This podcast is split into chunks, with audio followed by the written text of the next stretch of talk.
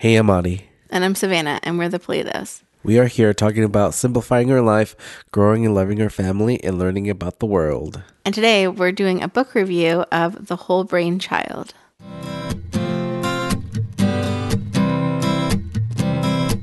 Before we start, I sound different. A little bit.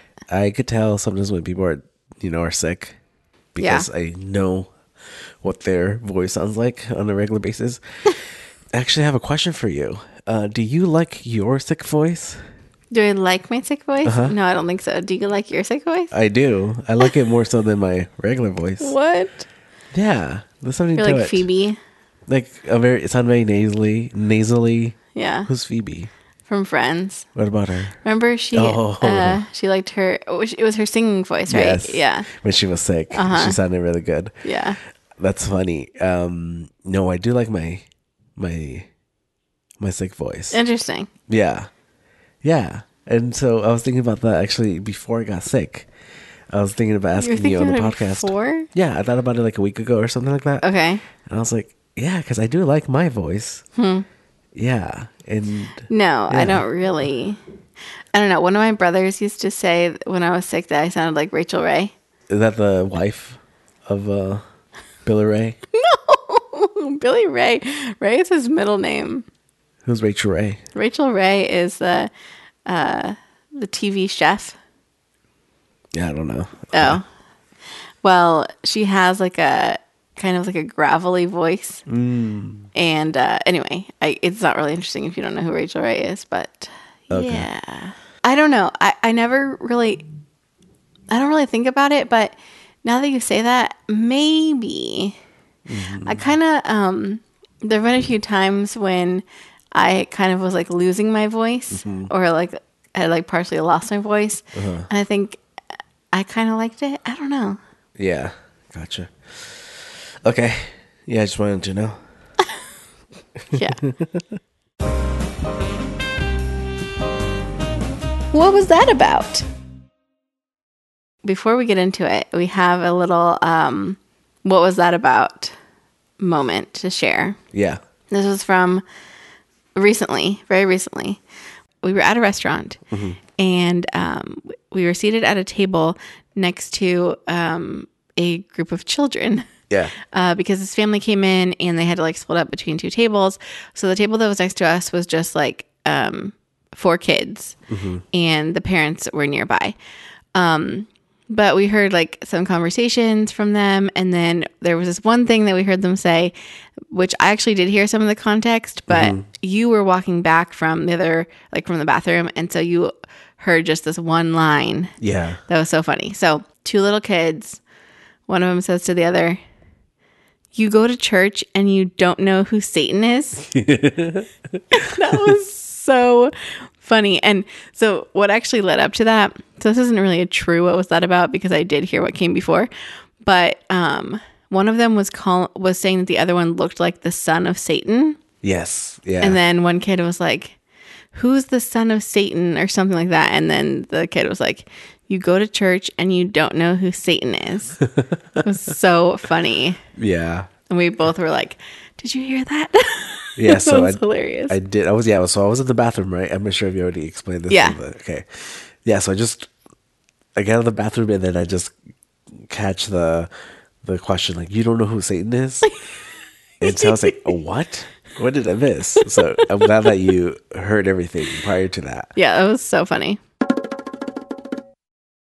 It is time to talk about a uh, well. Let's first let's, let's get down to the nitty gritty. Yeah. It is time to talk about a book that you recently read. It took you about a couple weeks to finish, and it's a what it seems like. It seems like a short, pretty easy book to read mm-hmm. through. And after reading it, I asked you, like, so what are your thoughts about it? And I think you said, and I quote, life changing book. It was a life changing book. And I was so shocked. I was like, really? And so you're like, yes, like I need to talk about this on the podcast. Yeah. So that's why we're doing this episode. Yeah, this wasn't like a book that we planned on talking about originally, but after I read it, I was like, this is so good. Yeah. Um. So what's the title of the book? So the book so the book is called The Whole Brain Child. Uh-huh. And it's and it's written by Daniel J. Siegel and Tina Payne Bryson. Um, this book is one that I have seen recommended for a long time in like the parenting space. Okay. And I didn't really know a lot about what it was about. I've just seen a lot of people recommend it. So finally got it and gave it a read Yeah. and it it's so good. I think every once in a while, you know, you come across those books that you're like, this changes everything. yes. so so good. Um, so I just want to talk about it, and I'm just going to do kind of like a little book review, and also I'm kind of telling you about it and like the principles that they introduce because you haven't read it yet. Yeah. Okay, so this book, um, the whole the way that they introduce the concept is talking about how a lot of times um, there are many moments in parenthood that feel like just moments for survival, like just to get through it. So like tantrums and just things not going the way that you want them to. Yeah.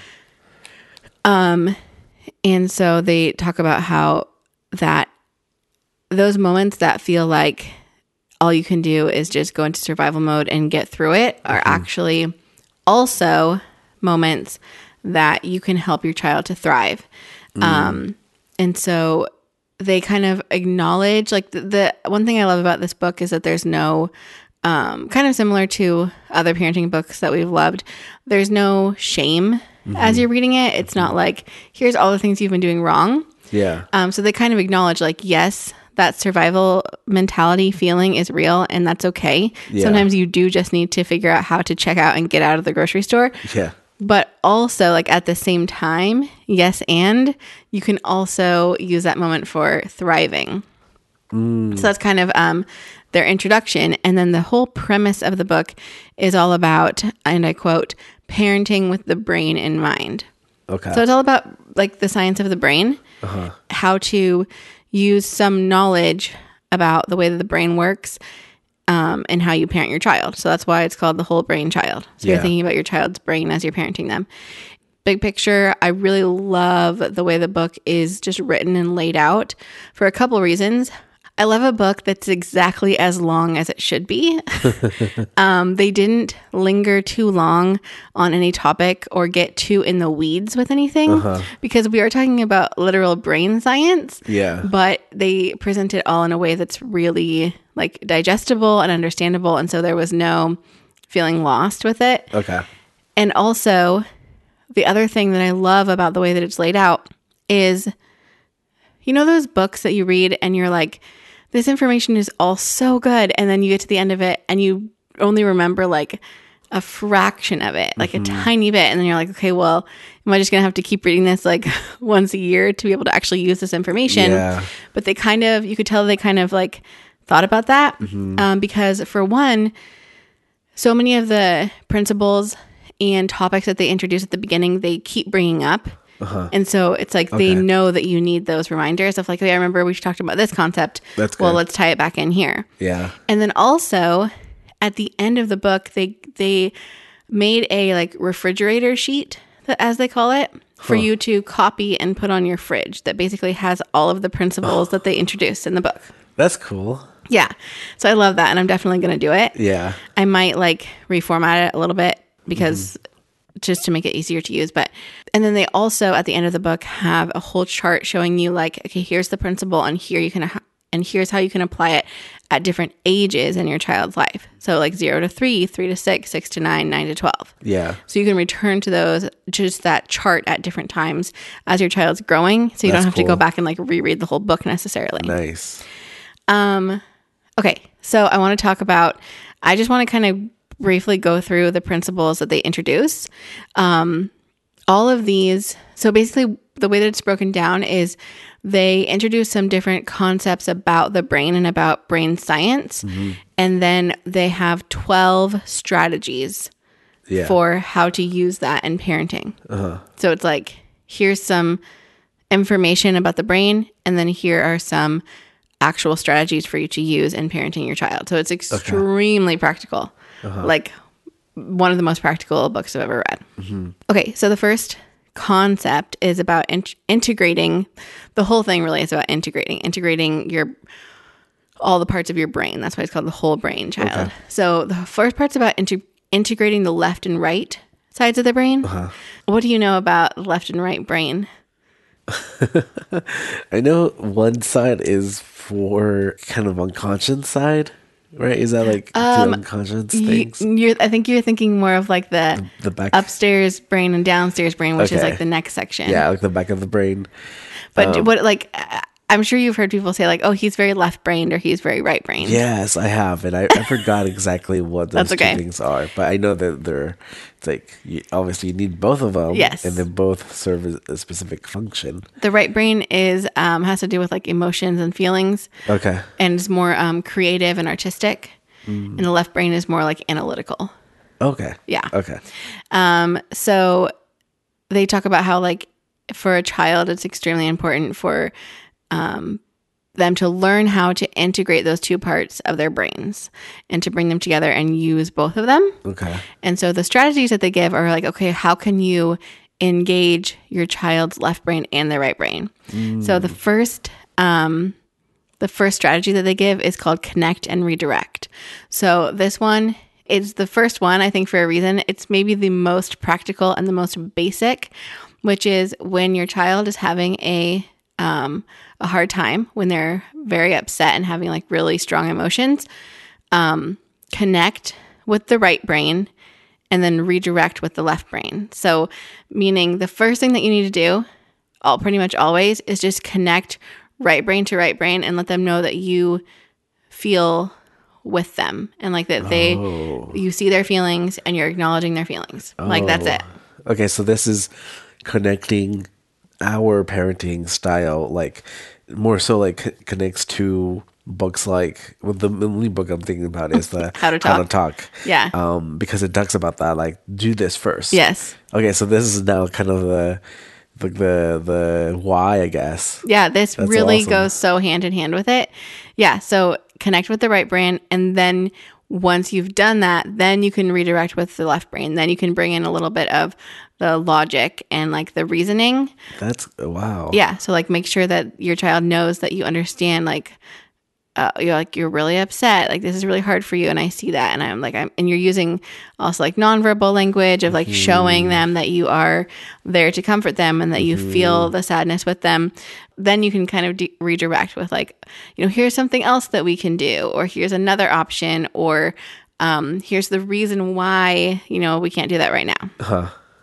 So that's the first one, connect and redirect. Then number two, I love this one also. So number two is name it to tame it. And this is about telling stories. Uh-huh. And um, you may have seen me implementing this recently, Yeah. telling the story of what happened. So again, like this is something that I have kind of seen people do and even done myself, but the whole why behind it of connecting the right brain and the left brain. So when your child's having these really strong feelings, um, naming it and bringing in the words, the more like left brain side of telling the story of like what happened and why they're feeling that way, it helps to bring those things together. Yeah. They talked about how just simply telling the story of what happened does a lot to help the child like work through it. Yeah. Um, so I've been doing that with Miguel when um, he is like getting hurt, when he gets hurt, Yeah. of trying to tell him like, oh, like you were running so fast and then you like you ran into the chair and oh, that hurt your head so bad. And So I ahead. think that makes sense because he naturally has been reenacting what happened. he does reenact it sometimes. he does. He goes and like does something with whatever part of his body was Yeah. hurt. And he looks directly at us while he's doing it. Like he needs us to know, like, look, like, this, is what This happened. is what happened. Yeah. That's how I got hurt. That's Yeah. so funny. Mm-hmm. And so it'll be interesting to see how that kind of grows and evolves as he gets older and he can actually tell us. Yeah. You know? The next section is about integrating upstairs and downstairs. So the upstairs brain and the downstairs brain. So this is kind of what you were thinking of before, where like the downstairs brain, obviously that's not like the scientific term for it, but the lower parts of the brain um, have to do with more of the instincts and like reactions, whereas the upstairs is more like higher level decision making, basically. Okay. And again, both parts of those, both parts of the brain are really important with children. And they talk about this a lot how with children, the upstairs part of the brain is not fully developed. And I think, you, I think we've talked about this that scientists have discovered that it, the, that there's a certain part of your brain, I think it might be the prefrontal cortex, I can't remember, but um, that it's not fully developed until you're actually 25, What? which is crazy. Wow. Yeah. What? So what does that do? What does that so mean? like high level like decision making wow. um, things like that it's not fully developed until you're 25 years old That's crazy. yeah so you know they talked about how like to some extent you can't expect your child to be able to use their upstairs brain um, in all circumstances because it's not developed Yeah. and so a lot of times they are going to be operating mostly off of their like lower brain yeah. And that's normal You could sorry, time out. You could have used this fact. I think you told me this before, but I forgot. But you could have have given me this anecdote. Um, like ye last night, I think when I was saying like, man, like I wish I had my life figured out. Like in my mid twenties, so I could have could have done the stuff that I'm planning to do now and this year, and uh, and it's so funny that yeah i should have told you while your brain wasn't fully developed well, I wasn't thinking thinking straight. yeah That's so funny. That's so true. so the strategy, so this is the third strategy, is engage, don't enrage. Uh-huh. So engage the upstairs brain instead of enraging the downstairs brain. So again, thinking about your child having like a tantrum or a meltdown or just being very, very upset, where you can see that they're like not, they're not in a place to be reasoned with right now. There's many things in that moment that you could do to enrage your child and to cause them to become more angry and more and just mm. kind of like lose it. Like you're they're sort of at this tipping point mm-hmm. where like your next move is very important Yeah. for like how they're going to react. And so don't enrage the downstairs brain, but engage the upstairs brain. So again, they talk about like, well, for you know, you first need to connect right brain to right brain, make sure that they know that you uh, they, they describe it as make sure that they feel felt Okay. um, and then engage the upstairs brain. So you help them use help them to be able to use those um, higher level like thinking skills and decision making skills rather than um, just doing something that's going to make them mad. Okay. You know? okay. Uh-huh. I'm not sure if I'm describing that one super well, but uh, that's kind of the general idea. Yeah. It's like um, a kid can't open a, a can of whatever. Uh, It's Mm-hmm. a toy. There's toys in this little jar. Yeah. He gets upset, throws the jar, and you tell him, "Oh yeah, you know, sorry, you know, I know you're frustrated, blah blah." blah. Um, and then you find a solution to try to like Yes. open that up. Exactly. Yeah. Great Okay. example. Number four is use it or lose it. And then number five is move it or lose it. okay. So number four, use it or lose it means that use it or lose it refers to the upstairs brain and those, you know, the higher level thinking skills, and um, the idea that you- you need to help your child use those and give them opportunities to use those, um, to use their upstairs brain um, in order for it to develop. okay. So with this, some ways that they suggest letting your child use their upstairs brain is decision making. So they talked about how even as early as like when your child's a toddler, give giving them choices and letting them be the one to make the choice. And I think that uh, choices, talking about like giving your child choices has become a very popular and like common parenting practice. Yeah. But I never knew this part of the why behind it. I always had heard about, you know, giving your child like the, a sense of ownership, to give them a sense of feeling like they're in control. But I didn't know that it's also literally helping their decision making skills in the future because you are giving them the chance to make a decision. Oh, yeah. Which could, they, you know, they said it could literally be like, do you want to wear your pink shoes or your purple shoes today? Yeah. and that them having to make that choice is Uh-huh. helping them develop that part of their brain. Um, they also mentioned like giving your child an allowance and having them have to make decisions about how to spend that money, like spend it or save it or whatever. Yeah. like that's really important. Um, and also like letting them make decisions whenever possible, even if you think that they might make a wrong, like a quote unquote wrong decision or something that they regret, as long as, you know, it's safe and like it makes sense for them to do it. They were just saying there's many times when we tend to step in as parents and make the decision for them or kind of like heavily influence their decision when we could let them do it and Yeah. let them feel what what that feels like. Um, and you know, they were saying you're not looking for perfection right now. Like they're not always going to make the perfect decision, but you're. It's more important a lot of times that you're helping them get that practice at Yeah. using that skill. Yeah. And then move it or lose it has to do with um, how m- moving your body can help can help kids work through um, hard emotions. Okay. Simple.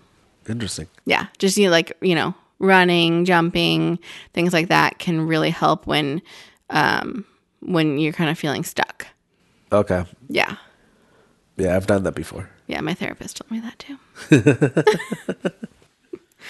um okay the next like big concept is integrating memory so integrating memory for growth and healing and they talked a lot about the difference between implicit and explicit memory i think i was talking to you about this right when i was reading it I think so. So basically, implicit memories are things that happened and we have the memory, but we can't actually access it. So, like, our brain knows that this thing happened, but we can't actually recall it happening. Huh. Um, and they gave some really interesting examples of how, what was it? Oh, they gave an example of like a boy who um, the parents said that he was going to start swim lessons and he was just adamant, like, no, I don't want to, I don't want to. And, um, it's not it's the sort of thing that normally he would be really excited about and like he was going to be doing it with his best friend and the pa- the parents realized that he had had a bad experience with swim lessons when he was much younger Oh. but he wasn't even thinking about that at the time Interesting. and so they actually brought it up to him and talked to him about it and um, reminded him of that memory and kind of like worked through it with him in order to help him see how that was affecting him now and how he was feeling about swim lessons now. oh wow. It's very interesting because they talked about how a lot of times, a lot of, well, well, let me just tell you what the, the strategy is. So Yeah. the sixth strategy is the remote control of the mind. Uh-huh. And I really like this one. It's one I have never really thought about before. Uh-huh. Um, so they talked about like teaching your child once they're a little older, obviously, how to use like the remote control of their mind to replay difficult memories. And Interesting. yeah, so they were saying that a lot of times our instinct as parents is to like not talk about uh, Yeah. things that happened that were painful Yeah. because we feel like it's going to make it worse Uh-huh.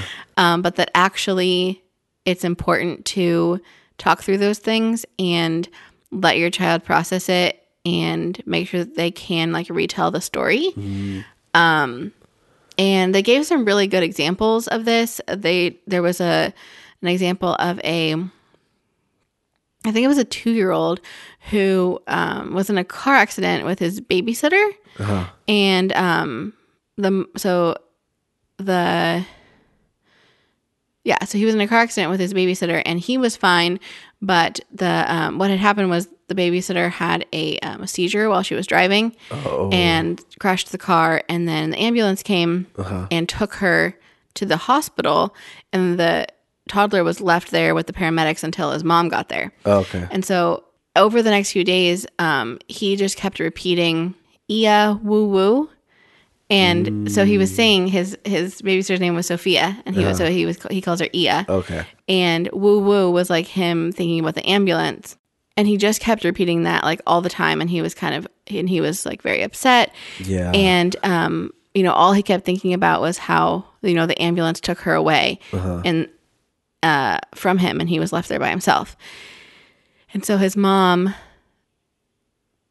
started talking to him about it and replayed like the whole thing that happened, and she kind of um, at that i mean at that age it's hard but like she was trying to let him also tell as much of the story as he could Yeah. and so and he actually started like acting out her um arms shaking while she was having the seizure Yeah. and um and so they they talked about it over and over again and like told the story over and over again of what happened.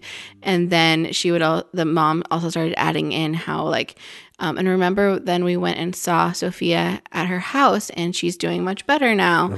And um and so the whole process of talking about the whole thing um, helped him to be able to work through it. Wow. the idea of the remote control kind of comes in when kids are a little bit older. Yeah. and um, allowing them to if if there's certain parts of the story that they have a hard time talking about letting them like pause and fast forward through certain parts of the story and then go back later to talk to like to talk about the harder parts Okay. um, because they were just saying that sometimes kids are going to be hesitant to talk about hard things that happen to them Yeah. so this, I don't know, this one was just so fascinating to me. And I, I think that they're right that there is a part of it that feels counterintuitive. But I also know that, like, I remember when I was a kid, I don't know if I've talked about this here, about um, like when I was traumatized by um, somebody wearing a Halloween mask Yeah. when I was on vacation with my family. I just remember that like that night and later on, I just uh, like kept wanting to talk about it, Uh-huh. and um, you know, it wasn't like a big story. All Yeah. it was was that I just walked by this person and it scared me. But I just really, when I was reading this book, that was the thing that stuck out to me. Of like, yeah, I just remember really wanting to talk about it. Like, I didn't want to just be Yeah. like I didn't want to just leave it, you know, in my mind, and I needed to really like talk through it and like talk about what happened, Yeah. kind of over and over again. Yeah. And I just think that's really interesting. Um, Huh. No, it is. Yeah, That uh that's a cool concept. I think that like you said, yeah, a lot of people parents would want to revisit those things. But I think that it is um, really fascinating how the brain needs that and Yeah. like how the kids want to express those things. yeah. Okay, so the next thing with um, memory, the next uh, strategy is called remember to remember. Okay. and I, I like this one. This one's kind of just fun. Um, It's it's just about like making memories become a part of your just everyday life. Yeah. So talking to your child about about their day and about um, memories that they have, and it, you know they said it could be something as simple as like, oh, remember we went to grandma's house today, and what did we do when we were there? You know, so something super simple, and having those that just be a normal part of like your family life is um, recalling memories and telling stories. That's good. Yeah. Yeah. I like that. So how does that help the brain? Just to remember, I guess, to keep memories Um, alive. I can't remember, ironically. But that's good. No, I, I like that um, routine. I guess. Yeah. Daily routine. Yeah, I know. I don't know. I think it, it they had some really good explanations, but I, I can't give everything away. So, you know, you should read the book. By the book. By the book. The next one, the next whole like section is the United States of Me, integrating the many parts of self. In this, they introduce this concept of the wheel of awareness, and I was telling you about this when I was when I was reading it. Um, so the wheel of awareness is a concept that has to do with um, they kind of explain it as like picture a bicycle wheel like turned on its side. And so the middle of the wheel is the hub. And um, the rim all along the rim are different things that you could give your awareness to. Um, so at any given time it could be a, there there could be so many different things on your rim that you could pay attention to. A lot of times kids and adult adults too can get stuck on a certain point on the wheel. So like if you're feeling really anxious about something, then you're just focused on like that one thing of like um you know, if you're like a child getting ready for a recital or something Yeah. and maybe they're so scared that they're going to like throw up. Yeah. so all they can think about is just what if I throw up? What if I throw up? Mm. And that and they're kind of stuck on that um, point on their rim. Uh-huh. Um, and so the idea is to get back to the hub where you can integrate other things and other parts of yourself and kind of operate from there. And so realizing like, okay, I'm just giving all of my awareness to what if I throw up, but if I can get back to the hub, then I can realize um, like I have um, you know practiced and I know this song really well. And my family is going to be there to to help me and like all these other different things but if you're stuck on just that one point on the rim then you can't really you can't give your awareness to anything else I think I've done this before. Thought about like kind of the bigger picture, Yeah. rather than like the the one incident or the one Right. problem or mistake. yeah Yeah, no, that's good. So the strategy here, um, there's two, there's three strategies actually for this one. So number eight is let the clouds of emotion roll by. This doesn't relate directly to the wheel of awareness, but um, this just is exactly what it sounds like. It's helping your child to learn that emotions come and go, Yeah. and um, they talk about the kind of slowly starting to teach your child the difference between saying "I am sad" versus "I feel sad."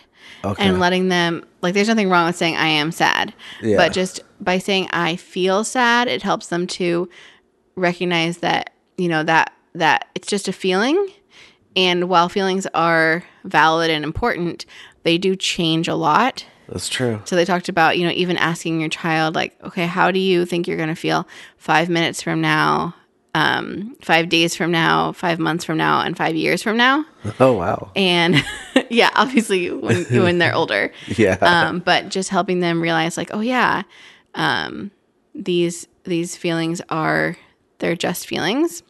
Um, they, they gave an example of like a little girl whose dog um, ruined her like artwork.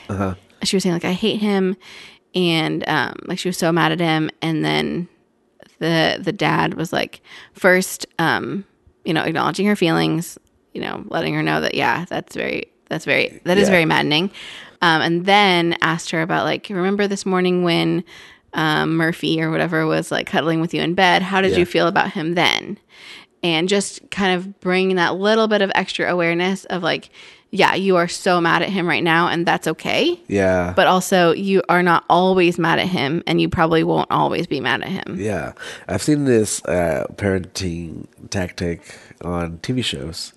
like So- what I don't know. I can't remember, but it just sounds like a, a typical like, you know, when the the teenager, the child is like so upset, they're on in their bed, and the parent comes sits next to them, and they're like, "Remember how your little brother was blah blah? blah. You used to also be doing that, and you used to also do that, right?"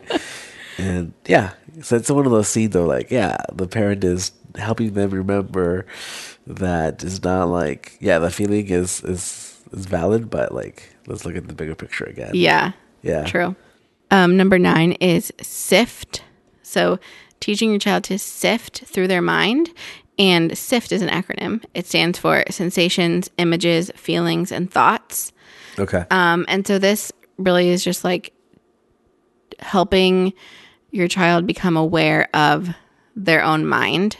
And so asking them about like what their like sensations they feel in their body, images that come to that are like in their mind, feelings and thoughts that they have. Um, and this was really interesting. I hadn't this is something that I wouldn't have just thought of on my own for sure. Um, especially the idea of like sensations and images. So a- asking your child like when I when when I mention grandma's house, what image comes into your mind? Like what what do you picture? yeah. and I thought that was interesting and just helps them to like become aware of their own brain and like how they think and how they process things. That's cool because now when you're thinking about a memory, you're pairing it with that image or with that like Yeah. sensation, that smell or whatever. So I think that's really cool. That, that that also just helps you remember every time you think about maybe like a maple tree, you're thinking about your grandparents' like cabin or like vacation trip that you took. True. Yeah, so that's yeah. cool. Number 10 is mind sight, getting back to the hub. So this also has to do with um, like teaching your child about that wheel of awareness and how to kind of move back to the hub. And they talk about like kind of teaching your child some mindfulness techniques, like deep breathing and things like that, and how that can help them like be able to to get back to to the hub. And um, they talked about how like it doesn't have to be a wheel. Like there's so many different ways that you can explain and teach your child about their mind. And I thought that this example was really funny and cute. Um, about a mom driving in the car with her son, and her son was really upset because he was supposed to go to like a baseball game, I think, with his dad, and then um, they weren't able to, and it got like his dad had to cancel or something, and um, so they were driving in the car, and the mom was like, and he was really mad, and she was like, take a look at the like look at this windshield up here, and there were like um, different. It was kind of like dirty. There was like different splats and things on the windshield. And she was like this this windshield is all the things that you're like thinking and feeling right now or like all the different parts of you. And she was like you see this big like splatter right here? That's how mad you are at dad because he canceled the the baseball game. And then like see this little part over here?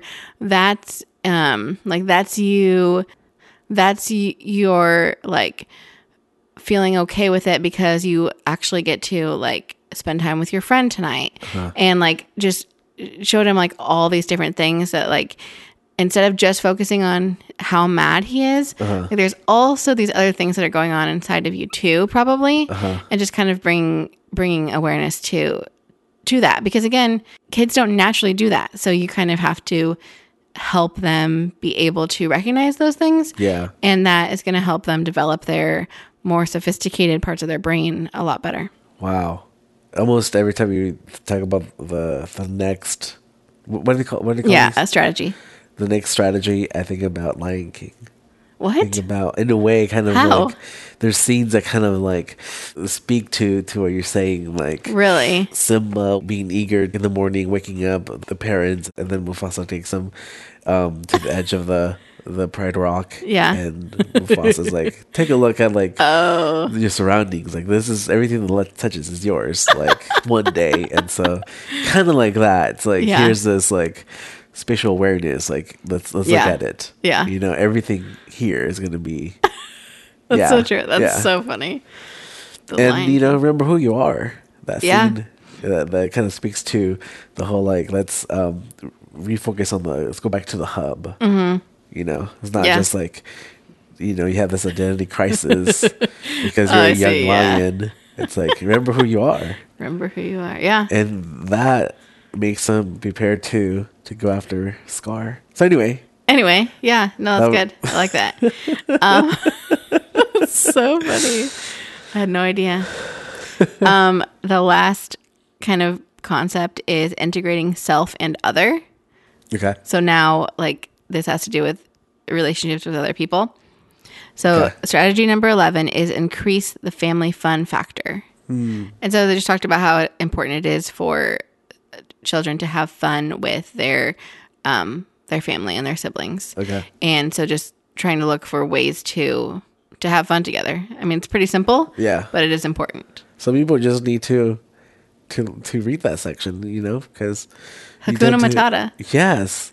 You know, you got to implement your Timon and Pumbaa and apply it to your young uh, cub that you're taking care of.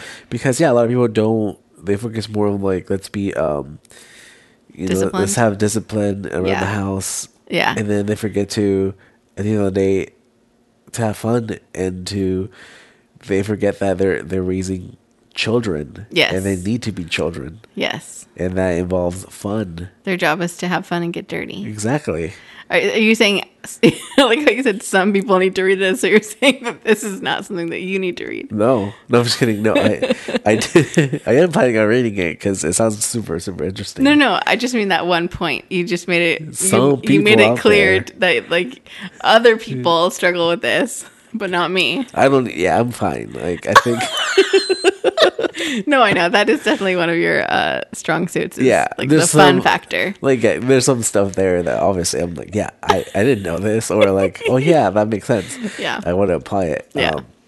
but I just thought that was funny 'cause with that one in particular, you're like, oh yeah, other people need to do this, not me. I know how to do it. Um, okay, last but not least, number twelve is connect through conflict. Okay, So this is kind of going back to the very beginning about those moments where it feels like just survival mode, but it's actually an opportunity to thrive, teach your child to thrive. So um, when, especially like when there's conflict between siblings, um, or it could be anybody, a friend or whatever, um, that teaching your child how to um, how to connect through conflict and thinking about the other person's perspective. So that's something that children literally cannot do when they're very young. They cannot think about the, another person's perspective at all. Yeah. Like it literally doesn't exist. yeah. Um, well, it's good to know Yeah. that your kid cannot like doesn't have that developed concept yet. Yeah, exactly. And um, so that's something that you kind of have to teach them. And they will obviously learn it as they get older, but all of uh, this whole book is about helping their brain along as, in its development. Yeah. And so um, giving your child opportunity to opportunities to think about these things. They mentioned even like you can make a game out of it. Like when you're out to eat at dinner, like you could pick a person and be like, what do you think they're thinking about? What do you think their day is like or whatever? And just like pra- practicing taking another person's perspective. So that way when it's hard, when you're mad at somebody and you don't really want to care about their perspective, you have that practice on how to do it. Oh, So, that's good. yeah. Yeah. Um, so they, you know, and they talked about more practically speaking, like if you know your child's upset because so and so, like my brother, hit me for no reason. It's always for no reason, and it's like you could just um, dismiss them and be like, oh, just you know, go play something else, You don't know what you're talking about. Your kid. or kid. or that you can kind of blame them and be like, well, you must have done something. yeah. Um, like what did you do to make them hit you? Yeah. Uh, but uh, again it's kind of both of like acknowledge the feelings and then also maybe help them to take the other person's perspective of like Yeah. okay well do you think like how, do you think they were feeling or what do you think they were thinking in that moment you know Yeah. and obviously that doesn't mean that you're teaching them that it, being hit is okay yeah. but it's just that extra step of taking the other person's perspective Yeah. That's good. And that's it. So that's all of the concepts and all of the strategies. Yeah. They're uh they're great. I know. They're really really good. Some Uh, might say life changing. Yes, you you said life changing. Um, yeah, it, it just bottles like the the core information of how the brain works into a concised book. Yeah. and it provides great examples. Like I love examples. I need examples, so I know like okay, how does this apply? There's little like cartoons. Are they cartoon really drawings? That's so funny. Um, Yeah. yeah. This is a really good book. Um, from from what you based from what you you have said Yeah. so far, and um, yeah, I like it. So I, I'm going to read it, and uh, and I can't wait. But um, in conclusion, what's In conclusion, um, Yeah. well, uh, let me, I'll just say like their conclusion kind of. Um, they talked about how this could literally impact generations. yeah and how you know parenting your child this way and helping them develop this mind sight of like being able to understand their own mind um, can will then impact the way that they parent their own children and it was like you know imagine like picture right now your child parenting their child this way. Yeah. And just how like the ripple effect that that could have. Yeah. And then they're like but at the same time don't put too much pressure on yourself. Yes. You know and it, like i said it was very low key very easy to read and there was no like here's everything that you've been doing wrong. Yeah. Um because even like in the little cartoons they would give examples of like instead of this do this. Um but it still just felt very like you know not it's not shaming. No, that's good. One little note I want to make, and then I'll kind of give my final thoughts, I guess. Um, this book was written in 2011. Oh wow. And I think um, I could be wrong, but I think that that was kind of before the major like popularity of um, gentle parenting and just kind of I don't know before there was as much of like this parenting information online and like parenting influencers Oh, and yeah. stuff. I mean, um, I, I I'm think. assuming. I mean, in was busy 2011, school. yeah, I wasn't bothering with parenting. yeah, I had just like graduated from high school. same. But um but I think so. And I mean obviously like Instagram wasn't as big of a thing. Like No. influencers weren't as big of a thing just No. in general. Yeah. Maybe they weren't even a thing at all. Um, no. But I just think it's interesting that um uh, gentle parenting gets a lot of hate sometimes like from from some people. Yeah. And I, I just think it's interesting how a lot of these concepts really line up with a lot of the ideas of gentle parenting. And so much of the way that people are trying to parent their kids more now and like the, the way that things are trending is a lot more of like this you know conversational like giving choices and and validating feelings. And um i think that it sometimes is seen as just like oh this is just like the new trend this is like a fad and um and it can often be criticized for that. And i think that uh i think the whole like parenting influence parent influencer sphere has a lot of issues. Um but i think that it's just interesting to see how a lot of these things that are becoming like the more popular way of parenting now Yeah. are rooted in really good science Yes. and also a lot of it is so logical Mm-hmm. and you know even like when we were reading through um, how to talk so little kids will listen it was like oh yeah this makes so much sense a lot of it boils down to treating your child the way that you would want somebody to treat you yeah. you know Yeah. and talking to them the way that you would want someone to talk to you. Um, and so that's what I kind of got out of this book too is that a lot of it um, makes so much sense and um, there was nothing that I read that I was like, well, that seems crazy. like, oh, that doesn't like that doesn't make sense.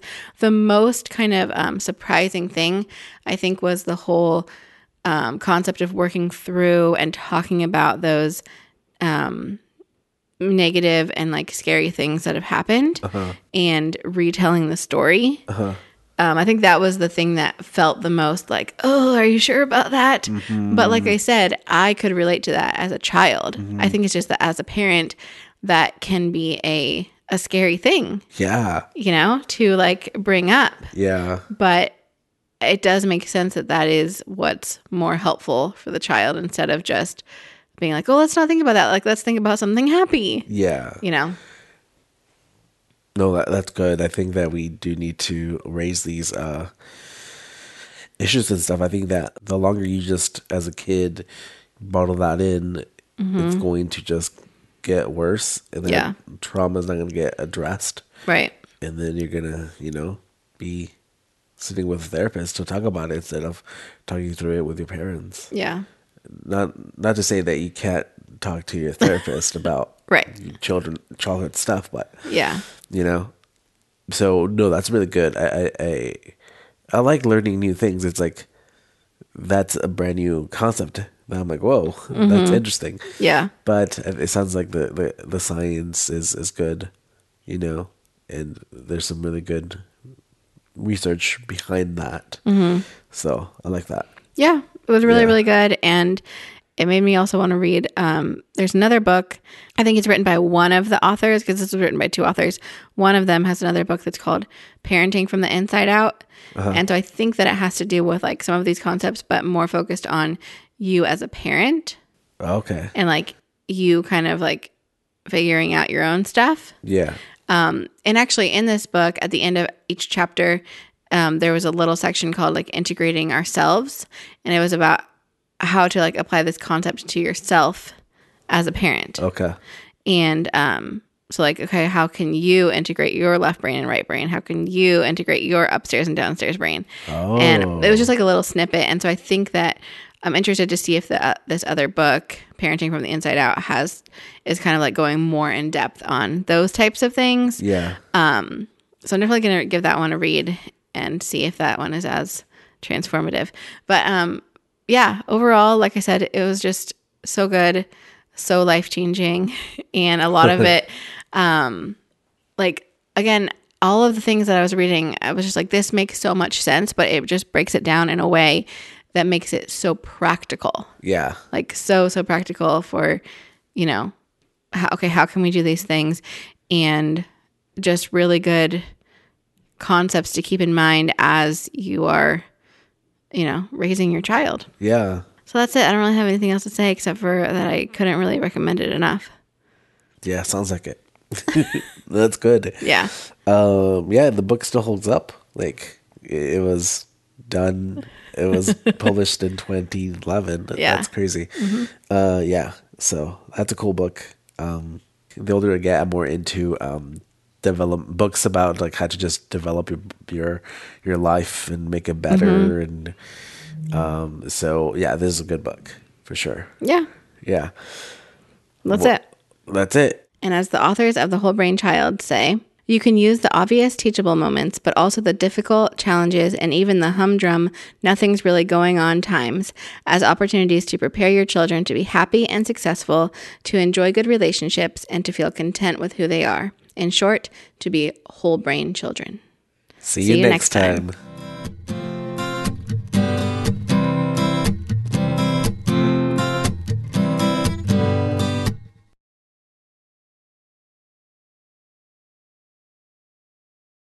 You go to church and you don't know who Satan is?